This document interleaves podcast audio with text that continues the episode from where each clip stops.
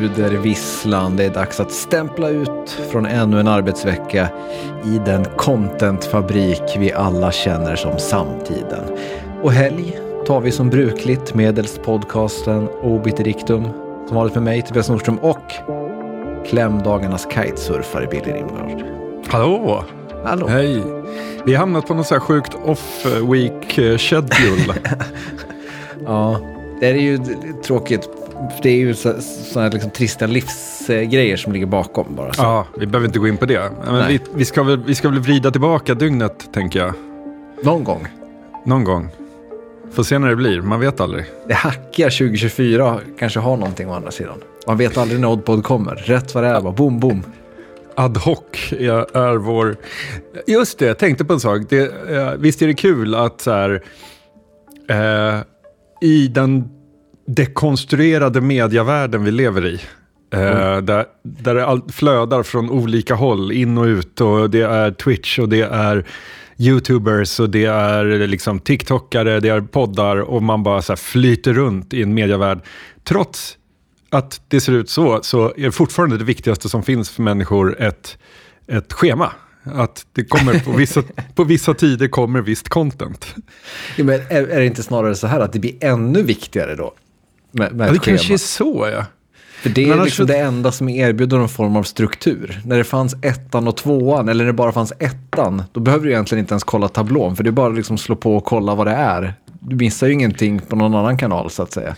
Fast att Dallas 20.00 på lördagen, eller när det nu gick, var ju ändå liksom en sån helig tid för liksom 2,5 miljoner svenskar. Nu så är 19.00 vardagar när Covert Go Blue släpper sin nya video. Är liksom helig tid för en person eller två personer. Men alla är fortfarande på någon slags schema. Ad hoc funkar inte. Nej, det är väl i och för sig väldigt oss att göra någonting som inte funkar alls. Ja. Exakt. Jag tror eller så bryter vi bara ny mark. Alltså det är så här det kommer vara när den liksom nya tuffa tiden i medievärlden nu kommer, med liksom åtdragna snaror och annat. Då är det liksom, då får man ta det man får lite mer. Jag såg något sånt inlägg som delades till mig vid nyårsskiftet, där det stod så här: in 2024, don't just be yourself, go over the top, become lore. Och så liksom, jag ursäktar allt dumt jag gör. Liksom, istället för att be om ursäkt för att man är högljudd och babblig och sånt, så tänker jag på den där. Att liksom målet är att become lore. Ja, absolut. Så det är väl vår ad hoc schemat också. På tal om lore, hur känner vi med kombinationen lore och sport? Jänkarna jobbar ju hårt på att etablera lore kring alla jävla matcher och rivalries, och det här finns en dokumentärserie som heter 30 for 30 där man liksom jobbar stenhårt med att etablera storytelling och lore kring sina sportlag. Vi är jävligt dåliga på det i Europa, och det kanske är bra så. Jag vet inte.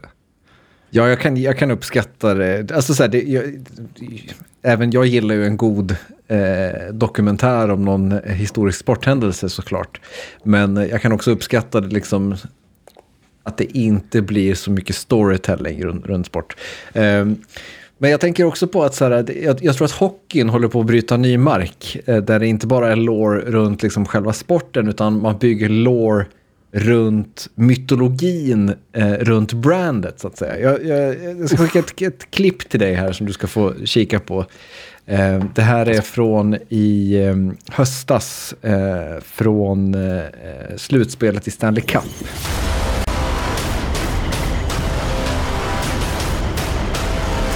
Vegas! We are on the hunt! Förlåt, jag måste bara säga, jag har sett 10 sekunder här. Det är det sjukaste jag har sett i hela mitt liv. Vi ser alltså, det är alltså en hockeyrink med massa riddare som åker omkring och vevar svärd. Och på denna hockeyrink nedsläckt i massa konstiga färger. Men okej, vi kollar vidare, förlåt. Golden Knights, we have invaded this realm and you are outnumbered.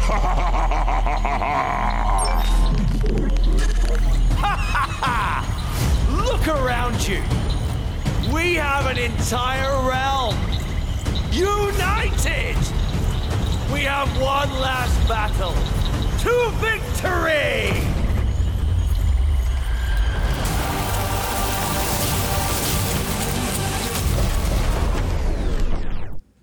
Och det vi ser här är alltså Las Vegas Golden Knights, alltså Las Vegas hockeylag, som har då ett intro där deras tappre riddare gör upp med de mörka krafterna. Förstår vad jag menar med att det här är Loré på liksom ett annat sätt? Camelot on Ice. Ja men typ, det är verkligen, alltså det är teater bokstavligt talat. Men är det inte det här som uttrycket sports entertainment liksom sammanfattar? Jo, men jag tänker också så, det känns mycket som, visst det här är för barnen gissar jag en del, de unga i publiken, men det också, känns också som att det riktar sig mer till de som inte är så intresserade av hockey.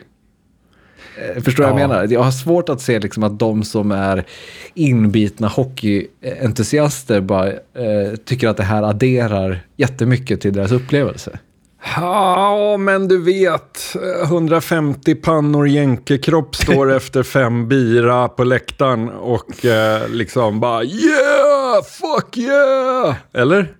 Jo, kanske, det är väl det här som är resultatet av att inte ha någon läktarkultur, så att säga. Av att inte ha någon kultur. Men jag kom att tänka på det här klippet när jag såg ett klipp i veckan som är lite nyare, som ägde rum för ungefär en månad sedan. Varje år så spelas det något som kallas för The Winter Classic i NHL. Och det är alltså att man spelar en match på utomhusrink. Oftast är det att man bygger upp en hockeyrink på en baseballarena någonstans i USA och så kör man matchen där. Fast det då ska liksom alludera till en annan tid då hockey spelades på liksom sjö, gissar jag, någonting sånt. Hur som helst, i år då så var ett av lagen som spelade den här matchen Seattle Kraken. Och de då gjorde också en slags entré som var som jobbade med Lorea på ett annat sätt. Det är dels då lite rapmusik och sen så går de då längs något slags trädäck in. Man ser en plastkrabba i förgrunden och sen då så kommer det som ändå fångar i min uppmärksamhet på något sätt. Och det är att det alltså står människor kastar gigantiska fiskar mellan hockeyspelarna. Jag vet inte, kan du hjälpa till att beskriva hur det ser ut? Jag kan inte beskriva på något sätt. Det är liksom så här, ja, fiskkastning på något märkligt sätt. Ja, men precis. Alltså om man tänker sig så här, de står i såna här orangea regnkläder som man har på fiskebåtar. Och hockeyspelarna går med 2 meters mellanrum och så är det jättestora typ tonfiskar eller någonting som de liksom kastar som att de håller på och lossar fisk. Samtidigt som man då står och rappar över det. Det är någon slags lokal celebrate the local fisheries i kombination med det är bara bizarro. Ja, för grejen är så, jag minns ju då när jag var barn så såg man en film som heter Rädda Willy. Den utspelade sig i Seattle om jag inte missminner mig. Någonstans på USAs västkust i alla fall. Och där är det ju en scen där de besöker den lokala fiskmarknaden där det kastas fisk. Jag gissar att det här är liksom en grej på amerikanska västkusten på fiskmarknader. Att det liksom man slänger de stora tonfiskarna eller vad det är, mellan varandra. Men det är liksom en ännu märkligare typ av loré som man bygger runt sitt lag då på något sätt. Alltså, för här är det ju snarare då, gissar jag, stadens liksom identitet som ska förmedlas på något vis. Just det. Men det tycker jag är rätt vanligt när man kollar på så här NFL och de spelar i Philadelphia. Det är alltid massa klippbilder med den jävla klockan där de skrev under konstitutionen. Och... Men det är nog en jävla skillnad på liksom ett historiskt monument och en kille i galonbyxor som kastar fisk. Det är i och för sig väldigt sant. Det är det. Det är väldigt sant. Men jag tyckte inte det här var ju ändå, alltså det här det är bizarro, alltså det är konstigt att folk står och kastar fisk vid en spelarentré. Det är jättekonstigt. Men det hade kunnat hända i FK Göteborg. Nej men alltså så här, det är inte helt out there ändå tycker jag jämfört med de här jävla riddarna som åkte omkring på skridskor och stod och viftade med stora svärd. Alltså det var ju konstigt på riktigt. Ja. Men å andra sidan, man skulle väl kunna se det som någon slags också hommage till staden. Jag tänker Las Vegas, det är show, det är liksom, fast man går och ser ett spektakel. Alltså så här, liksom. När det fanns Nights så var liksom Las Vegas var bara en bit torr sand. Alltså det finns ingen koppling till... Men ska det inte vara någon slags koppling till korten? Alltså tänker jag, alltså Nights knäckt. Du menar så. Det är väl så det är tänkt från början, gissar jag. Ja, men alltså om de hade haft en massa stort jävla roulettehjul och massa folk som åkte omkring, alltså så här, då hade det varit någon helt annan grej. Men det är jättekonstigt när man reenaktar någon så här medeltids Las Vegas roulettes. Ja, men hockey har problem med det där, tycker jag. Jo, hockey är ju också den minst populära sporten i USA, så de gör väl vad de kan i sig. Ja. Ja, jag vet inte, jag är mållös. Du skulle ha haft det här i slutet när man bara hade kunnat stänga av och gå och kontemplera och reflektera över världen vi bor i. Men du tror inte det här är framtiden för sporten? Mer teater? Nej. Nej, verkligen inte. Det behövs inte. Det är liksom... Formel 1 har ju det där problemet. Nej, jag ska inte prata Formel 1. Jo! Ja, nej, men Formel 1 har ju det där problemet att det har blivit någon slags 3 dagars festivaler där racingen är en liten bit av det, men övrigt så är det ju superstar DJs och konserter och sånt där, och folk är liksom off their heads. Det är liksom en 3 dagars bender, så att när loppet kommer så är liksom folk har tagit och är pissfulla och beter sig jävligt risigt. De buar ut folk som kraschar. Alltså du vet, det har blivit så här brawlig stämning liksom. Men är inte det lite härligt? Nej, gentlemannasporten. Jo, men jag tänker liksom att problemet för F1 är väl lite grann att det är ju lite en dålig publiksport. Alltså i och med att du ser ju bara där du står, resten är en resultattavla så att säga. Sen åker de förbi. Jag tycker så här, sport är ju ett av få ställen i vårt samhälle, om man är intresserad av sport. Det är helt okej att inte vara intresserad av sport. Men sport är ju ett av få ställen i vårt samhälle där man under 90 minuter i en fotbollsmatch eller 90 minuter i ett F1-race eller vad det nu kan vara, liksom bjuds på den här dramatiken och storytellingen och sorg eller lättnad och eufori. Alltså det är så otroligt stora känslor inblandade, och det är så spännande på ett sätt som en liksom manusdriven grej nästan inte kan vara.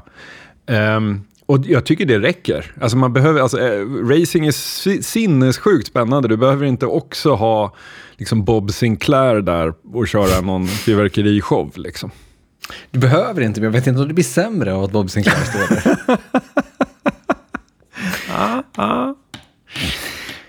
Vi har varit inne och snuddat vid några tillfällen i höstas på ambientmusiken. Och lite kring dess roll i världen. Jag sprang på en grej. Det här kanske är jätteallmänt känt. Men jag har ett litet klipp här av ett musikstycke som jag vill spela.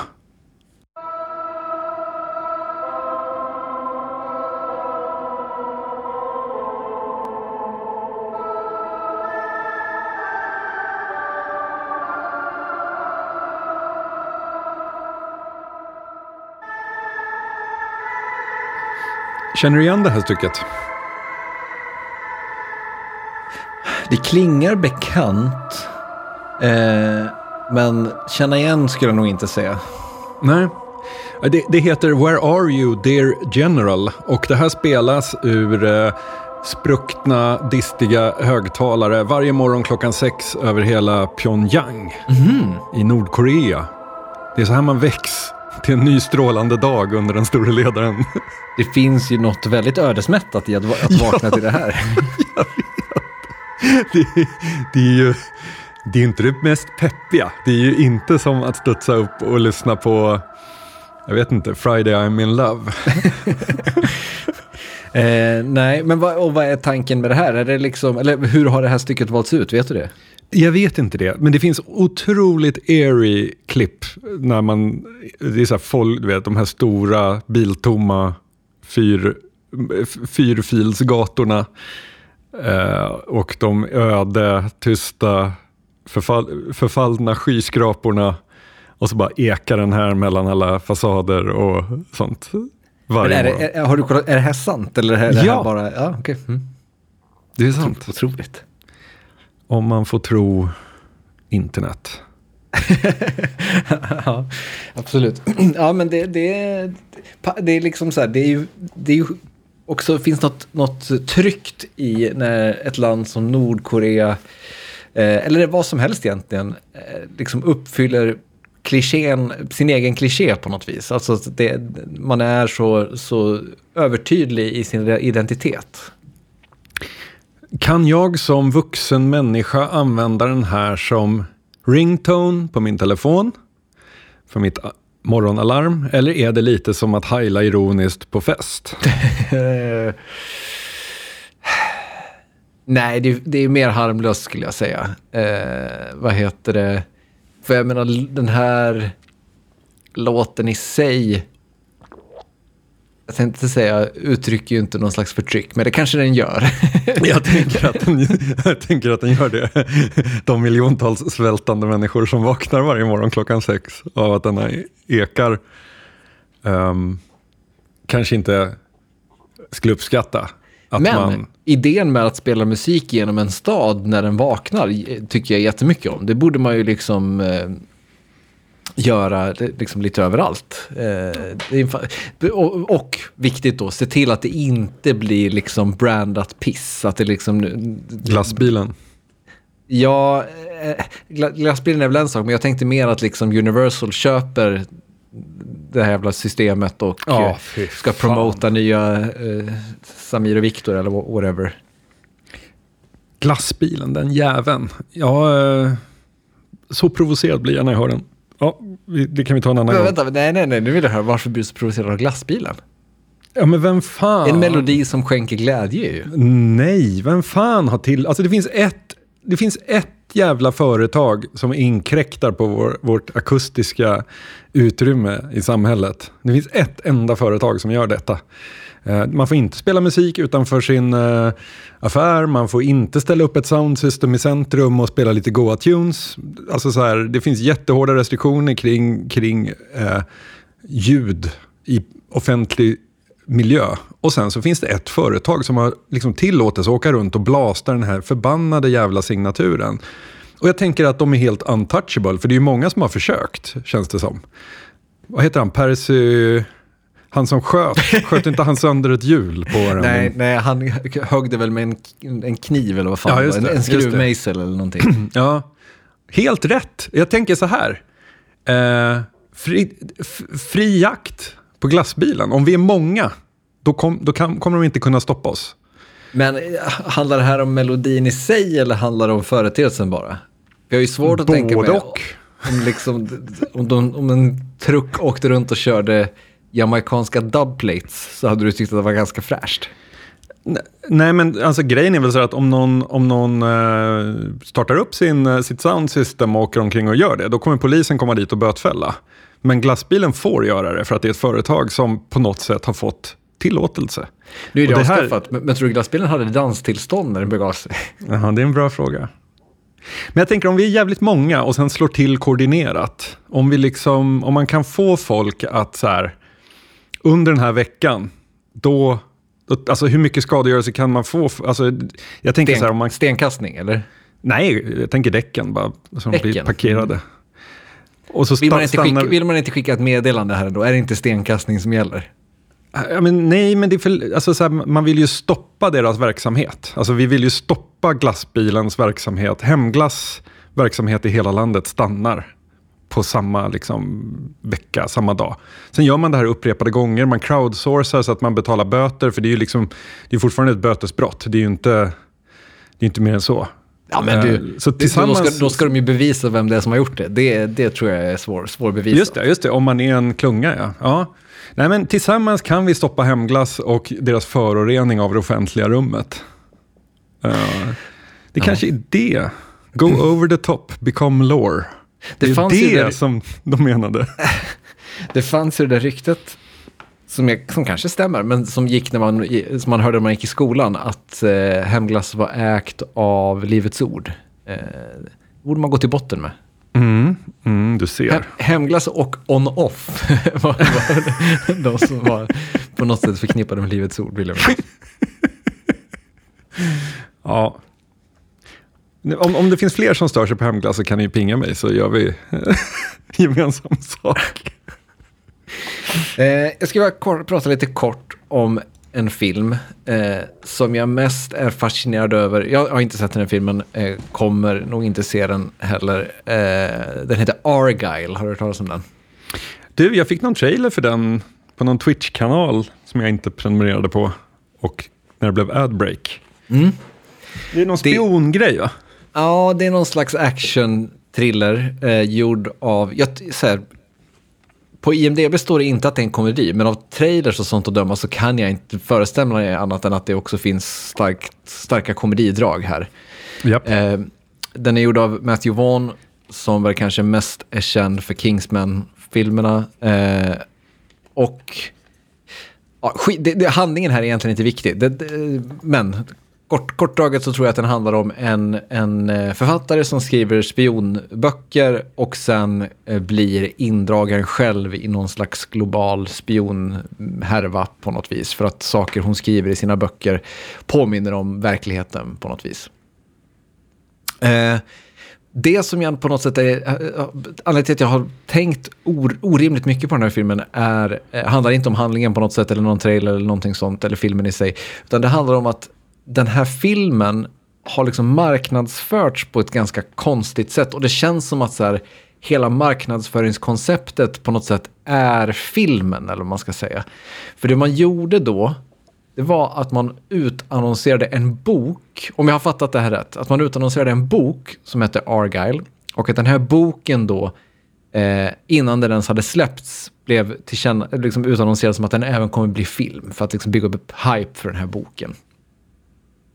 Sen då, och det började då komma liksom massa teorier om den här boken och vem som har skrivit den. För det är väl liksom ett namn då, ja, namnet på författaren i boken, Ellie Conway, som har skrivit den här boken. Och ingen visste då vem Ellie Conway var. Det började spekuleras i att det kan vara Taylor Swift som är Ellie Conway.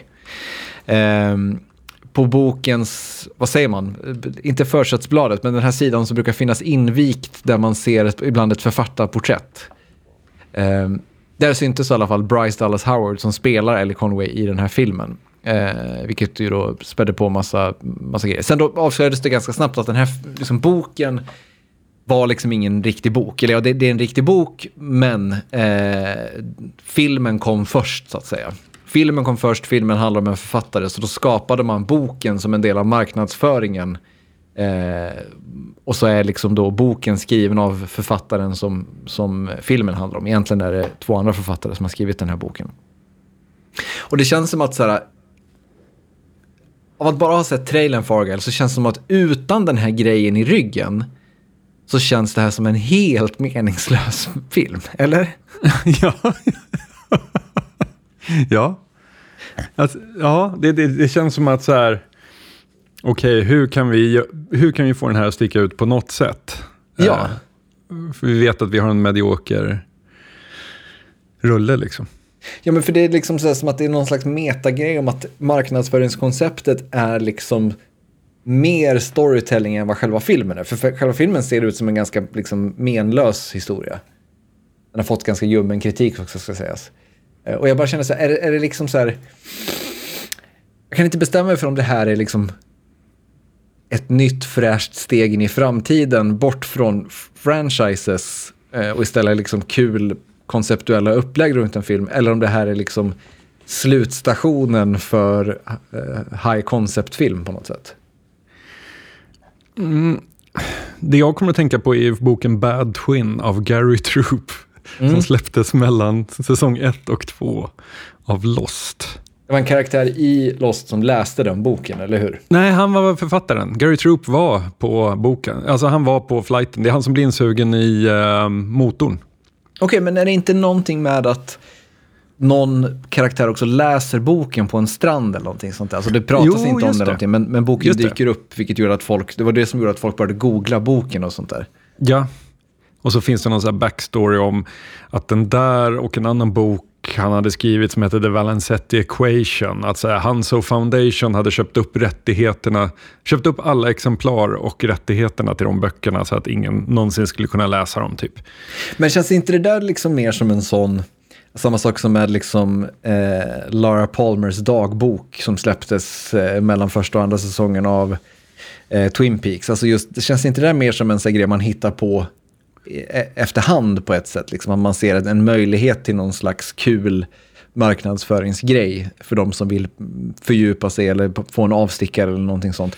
I fallet Argyle så känns det ju mer som att det hör ihop med hela liksom konceptet av att det här existerar överhuvudtaget. Motsvarigheten i Lost hade ju varit om ett plan kraschade på riktigt i nyheterna som en del av marknadsföringen. Ja, just det. Ja, men alltså vi konstaterade ju med den här, vad hette den, jättedåliga action-serien som typ Prime hade släppt och kastat hur mycket pengar som helst på, som vi pratade om i höstas. Och vi kommer inte ens ihåg vad den heter. Redan glömt vad den heter. Ja. Också spionserie. Fan hette den? Inte Empire, men typ... Innan jag googlar här medan du tänker Citadel. Ja, Citadel, precis. Alltså där pratar vi om hur de hade lagt ut miljarder på produktion och marknadsföring. Stortavlor i hela Stockholm och sådär, och ingen såg serien. Så jag tänker att man famlar efter halmstrån, att försöka sticka ut. Men hur kan liksom den här Argyle-grejen... Så här, hur kan vi få någon att prata om den här skitfilmen? För den kommer inte stå på egna ben. Ja, kanske. Och det är väl, vi kanske ser en revival av det här guerrilla marketing-grejen. Ja, men jag vill ändå säga det, för att jag tror inte att det är en sån... Jag tror liksom att marknadsföringskonceptet föds liksom samtidigt som film. I och med att filmen handlar om den här författaren som skriver böcker. Ja. Och boken liksom utannonseras innan filmen. Så är det ändå som att det är liksom... med redan på manusstadiet på något sätt. Det är liksom inte någon som har gjort en film och sen bara, hur säljer vi den här? Jo, men vi kan skapa liksom en, som om den här boken finns på riktigt. Utan det känns så mycket mer utarbetat på något vis. Vilket, jag vet inte, det kanske inte är så liksom nyskapande som jag får att låta som, men jag har ändå reagerat på att det känns som så himla inbyggt och inkorporerat på ett sätt som gör det, om man inte har det med sig så känns filmen helt obegriplig på något vis. Ja. Ja. Du behöver inte ha någon tänk. Det här är bara... Jag tänker. Men frågan är hur fräscht det känns. Alltså jag bara tänker de här guerrilla marketing-grejerna som liksom var extremt populära i slutet av 00-talet. Början av 10-talet. Där så här, en film kunde föregås av något alternate reality game. Eller alltså det var så här... Man bara, det har dykt upp en stor... reklamtavla där det bara står det här ordet. Vad betyder det? Och så skulle Reddit utforska det och så ledde det till nästa grej och sånt där. Alltså är inte det här rakt nedstigande leden då från hela den prylen? Jo, det är det ju såklart. Absolut. Ja, jag vet inte, jag kan bara inte bestämma mig för om det här känns fräscht eller om det känns unket på något vis. Ja, det känns roligare om det var en bättre film kan jag tänka. Ja, så är det ju. Det är väl sant. Det hade ju varit kittlande på något vis. Jag vill hänga kvar lite i mysteriespåret. Här skulle jag vilja säga att det har blivit dags för The Incident.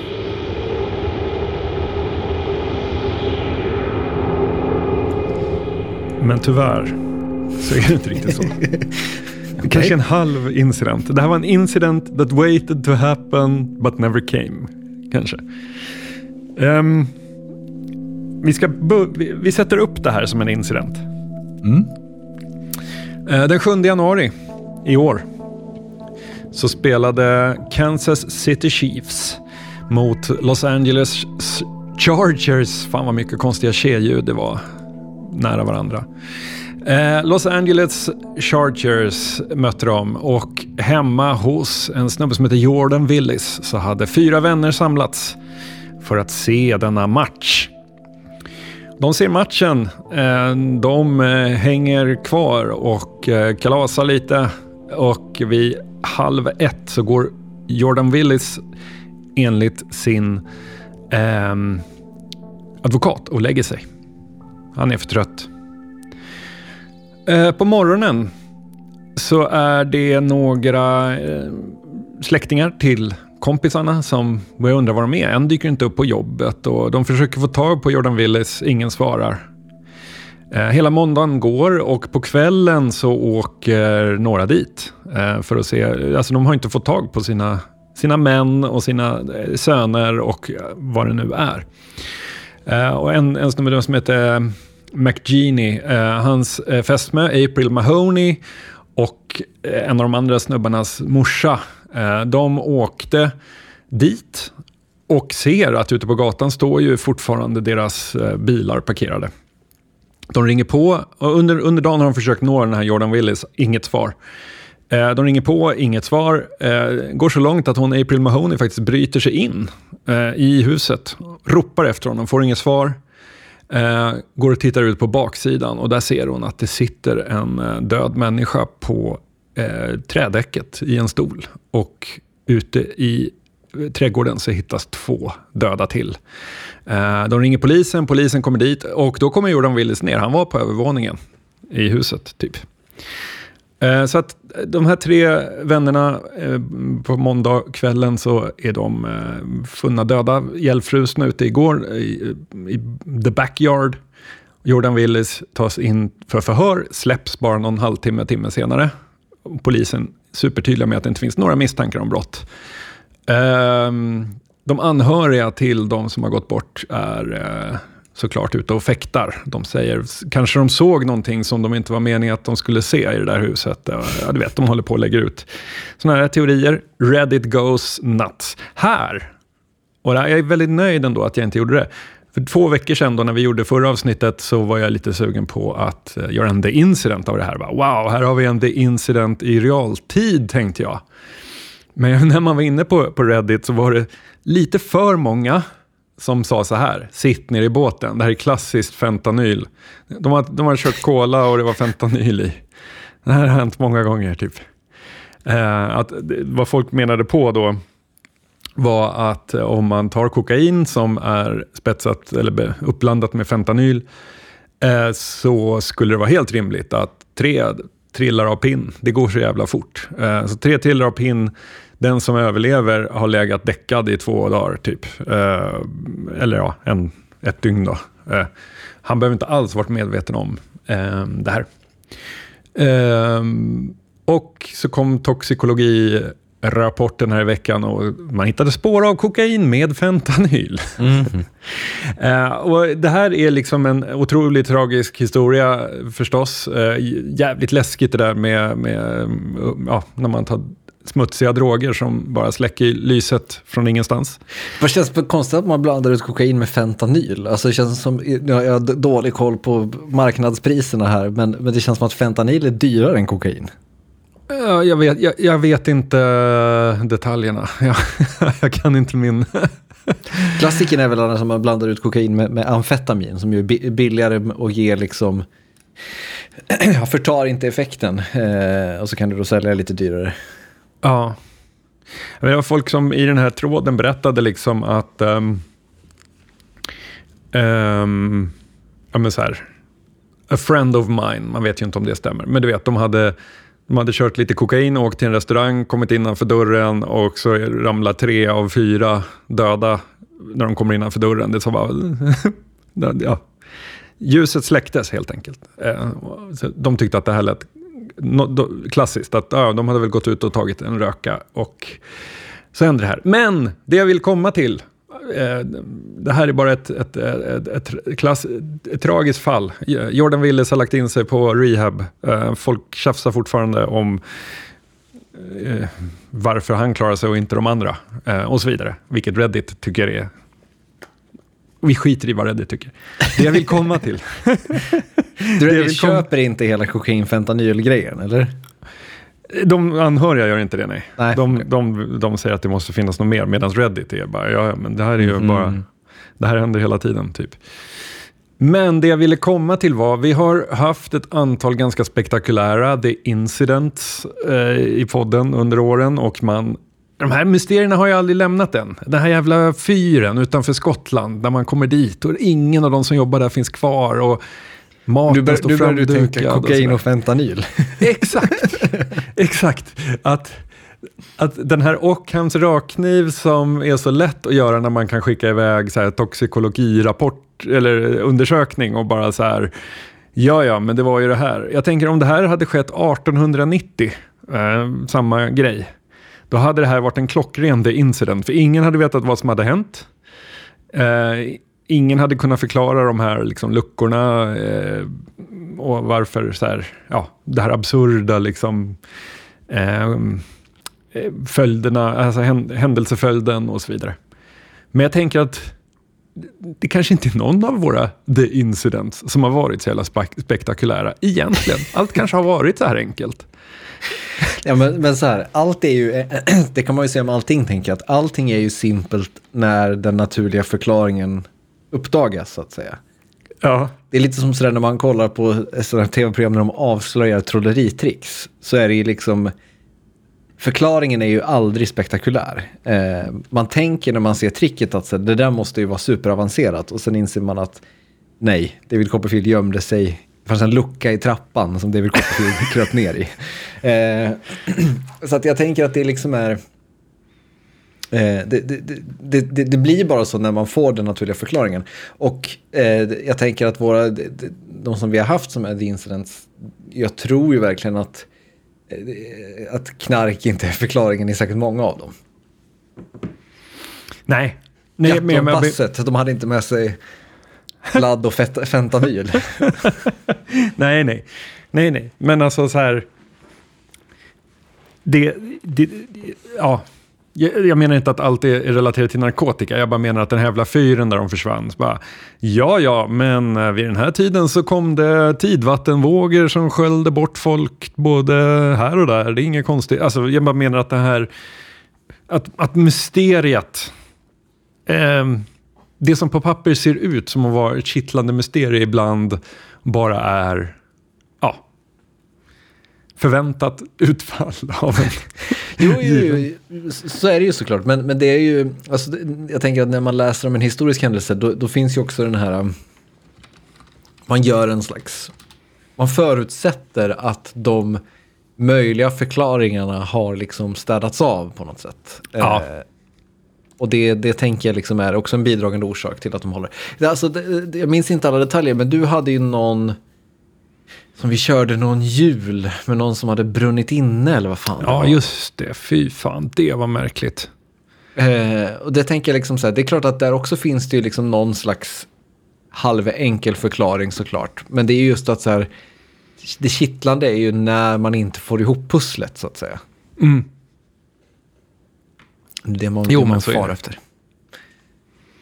Så att var inte för hård mot incident bara för att det i det här fallet var kokain och fentanyl. Nej, absolut. Men lärdomen är att man kanske måste ha det måste vara äldre än 20 år kanske. För att inte... Nej, det tror jag inte heller. Men man måste kunna liksom ha känslan av att de enkla förklaringarna har testats, så att säga. Mm. Det är väl ännu mer kittlande om det är liksom 2003 händer någonting som vi fortfarande inte vet svaret på. Det är ju...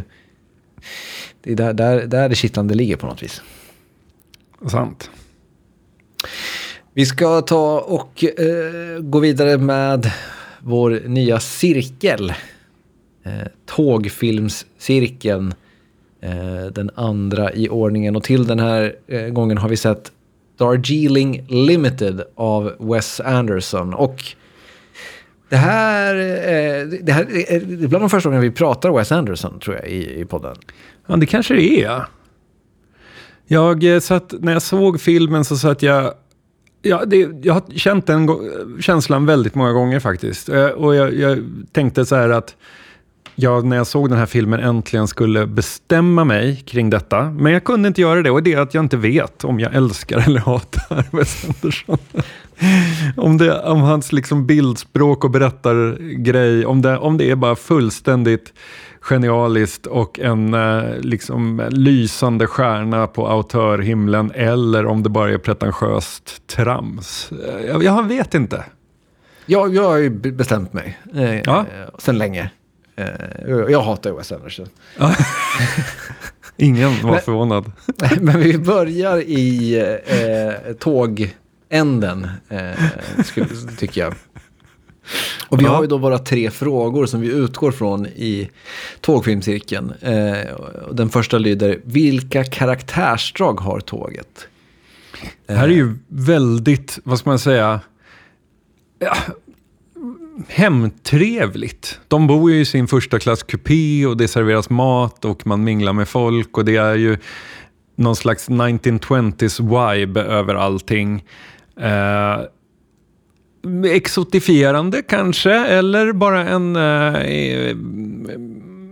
riktig gestaltning av det gamla Indien. Det kan man diskutera, men jag skulle ändå säga det är ju ett kolonialt Indien ändå vi ser här. Ja, definitivt. De beter sig kolonialt om inte annat. Men jag tycker ändå att det finns, alltså, det känns ändå som en välkomnande plats, det är ett helt annat tåg än i förra filmen. Det får man säga. De befinner sig ju på diametralt motsatta ändar av tågspektrat, de här. Om liksom det här är liksom drömmen om att resa i stil och klass, så är ju liksom Runaway Train något annat. Det är liksom tåget som maskin bäst på något vis. Jag påminner lite om de här första flyg, man brukar säga så här, reklam för flygning från 50- och 60-talet. När att flyga var, man klädde upp sig och blev upppassad. Det var något fint att flyga. Det var inte de liksom kötttransporter som lågprisflyget här idag på något vis. Vår första kupé kan vi ju konstatera. Kanske inte sista i tågfilmscirkeln, känns det som, men hur känner du kupé? Gillar kupéer, speciellt om man är ett sällskap då. Inte kul att dela kupé med randoms. Jag kan ändå gilla just den slumpgrejen. Det finns något liksom romantiskt i att mötas på ett nattåg. Jag var i Kina för massa år sedan. Då åkte vi nattåg mellan Xi'an och Peking. Delade, kupé då med en amerikansk lärarinna som jobbade i Okinawa, var väl i 60-årsåldern, som pratade om hur George Bush hade korrumperat Amerika och grejer. Hade någonting. Ja, men det är ju liksom hela Strangers on a Train-grejen. Just att tåget, vi kommer komma till det, liksom, vilken roll spelar tåget? Och det här tåget fyller ju just den här funktionen som du pratar om, nämligen att så här, du ska bara, alltså du kan inte kliva av. Det finns inget sätt att opta ut, utan när du har kommit in så är du på tåget. Tåget rör sig framåt. Visst, du kan kliva av, men då kommer du inte komma fram.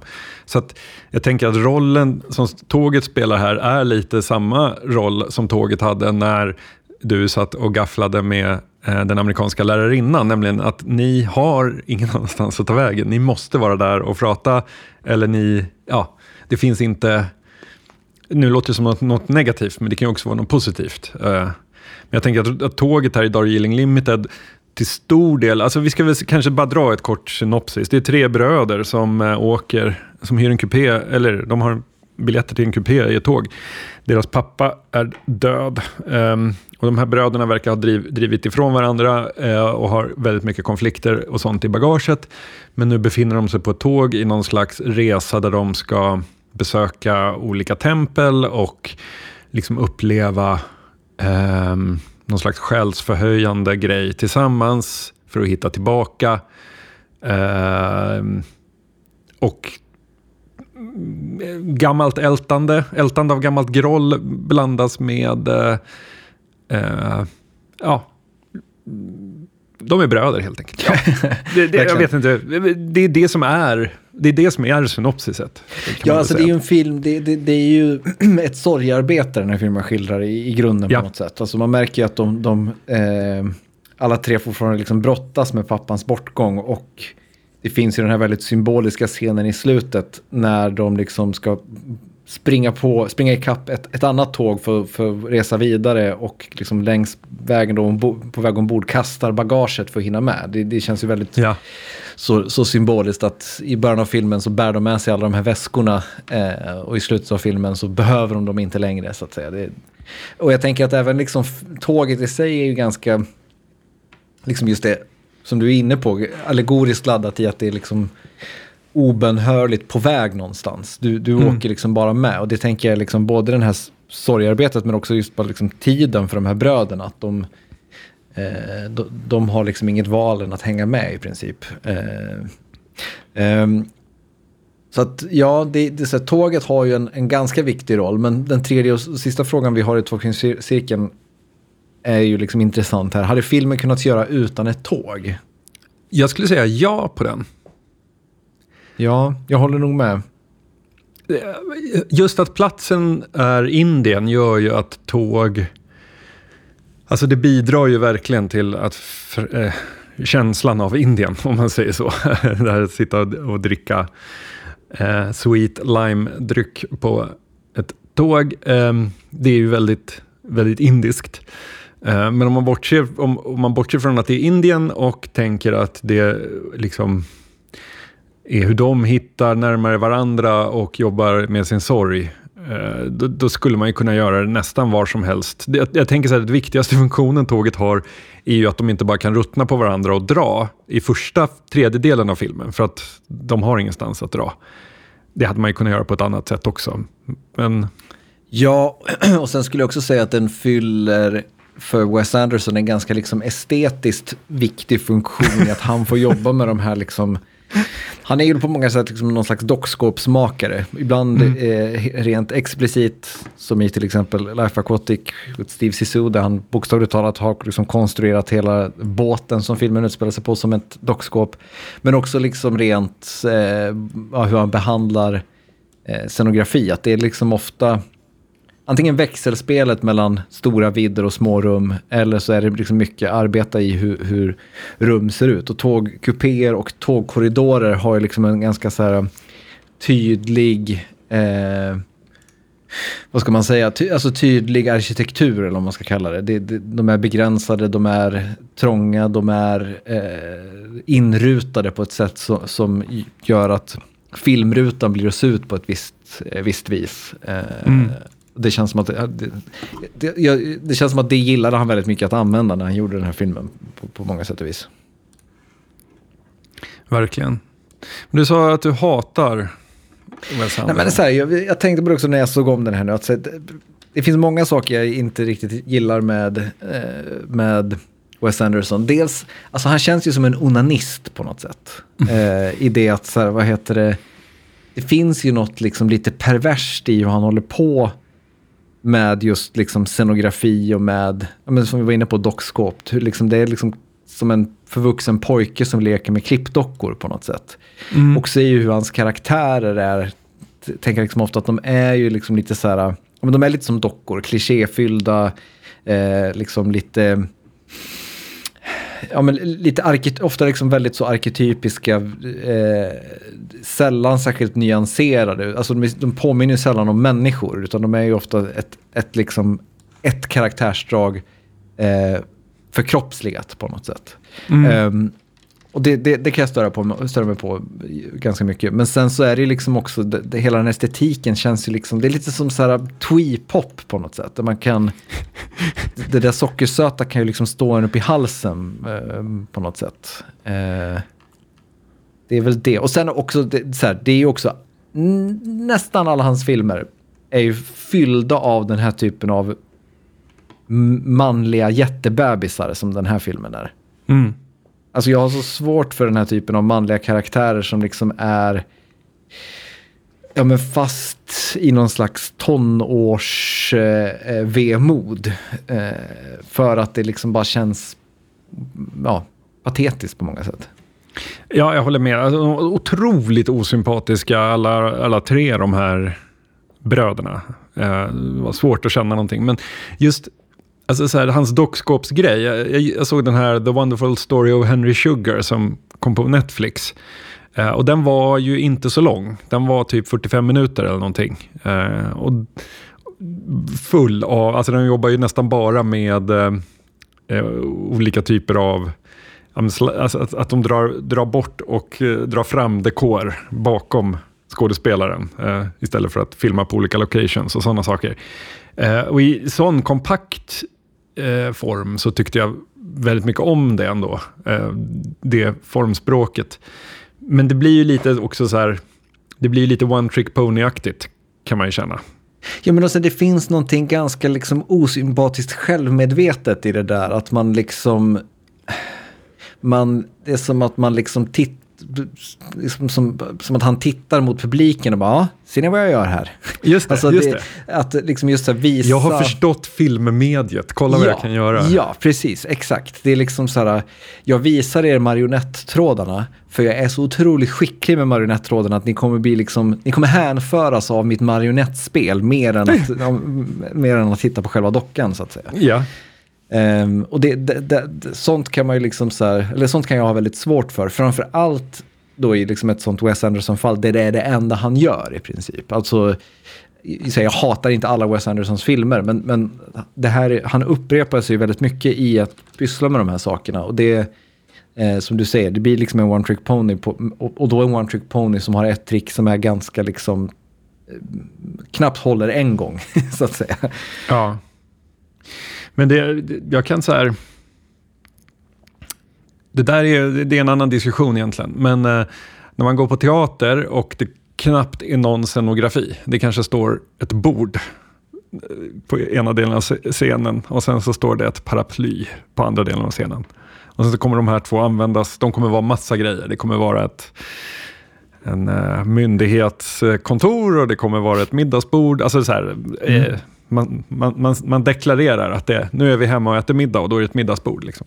Jag kan vara otroligt imponerad av det minimalistiska för när det är för bra scenografi så fokuserar man, eller för mycket scenografi så tänker man mer på det än det som utspelar sig, och det kanske är lite så han kommer undan att storyna liksom, jag vet inte om det är så bra stories. Alltså, hur bra är Wes Andersons manus när man tar bort hans bildspråk? Jag vet inte. Nej, men och sen så finns det liksom en dimension i det där som är... Alltså, jag hatar liksom inte ett formexperiment. Det kan jag verkligen uppskatta. Nej, absolut inte. Det kan jag verkligen uppskatta. Men det finns ju liksom någonting också i hela bara den här... Alltså när ett formexperiment bara är i pastell så blir det ju också svårare på något sätt. Alltså i och med att så här, om man tänker då hur han arbetar med story, men också om han tänker hur han arbetar med värld, så är det liksom alltid väldigt så här, eller inte alltid, men ganska ofta liksom världar som är så här, vad är det här för värld egentligen? Mm.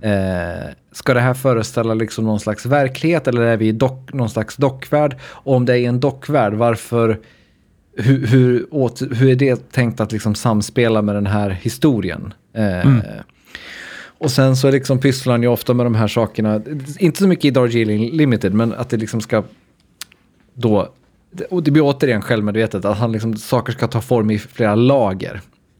Som jag såg hans näst senaste film, tror jag, Asteroid City, som liksom då är dels en pjäs om karaktärerna i filmen, och dessutom då samtidigt berättelsen om karaktärerna i filmen. Och så hoppas det liksom mellan pjäsen, han som har skrivit pjäsen och karaktärerna på något sätt, som blir liksom så här...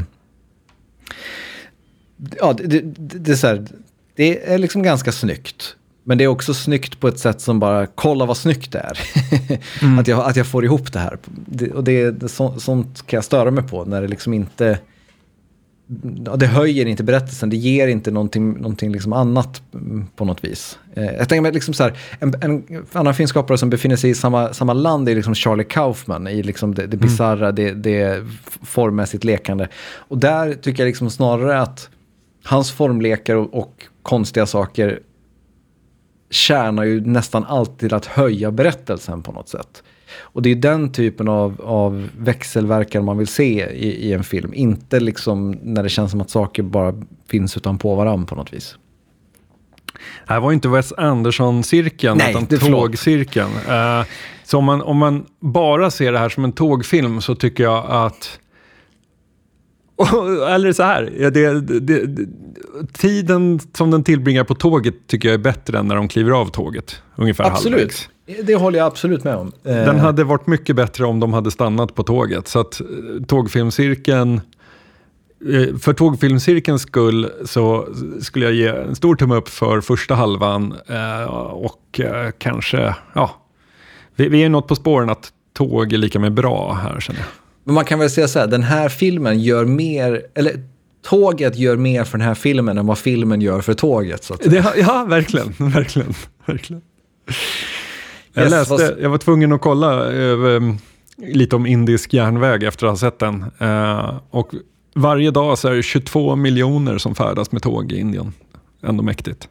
Det lär väl vara det minst realistiska i den här filmen, att det inte är trångt på det här tåget. Just det. Jag tänkte på samma sak. Att man inte sitter ovanpå varandra. Typ.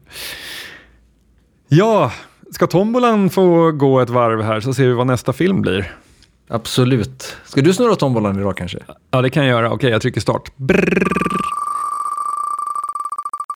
Och så kommer den in på Silver Streak. Eller som den hette i svenska utgåvan, Chicago Expressen. Gene Wilder, va? Mm. Gene Wilder och Richard Pryor. Gjord av Arthur Hiller från 1976. En actionkomedi. Det är båda gott. Ja. Det här blir mycket bra. Mm. Härligt. Då får vi se helt enkelt när det är dags. Det här är nya ad hoc-året med ODPod. När du så minst anar det. Så kommer en tisdag, rätt vad det är. Boom! Ja, precis. Tack till alla som stöttar oss på Patreon. Om man vill kan man pitcha in några kronor där på patreon.com/oddpod. Så ses vi igen om när det blir helt enkelt. Ha det fint. Hej då.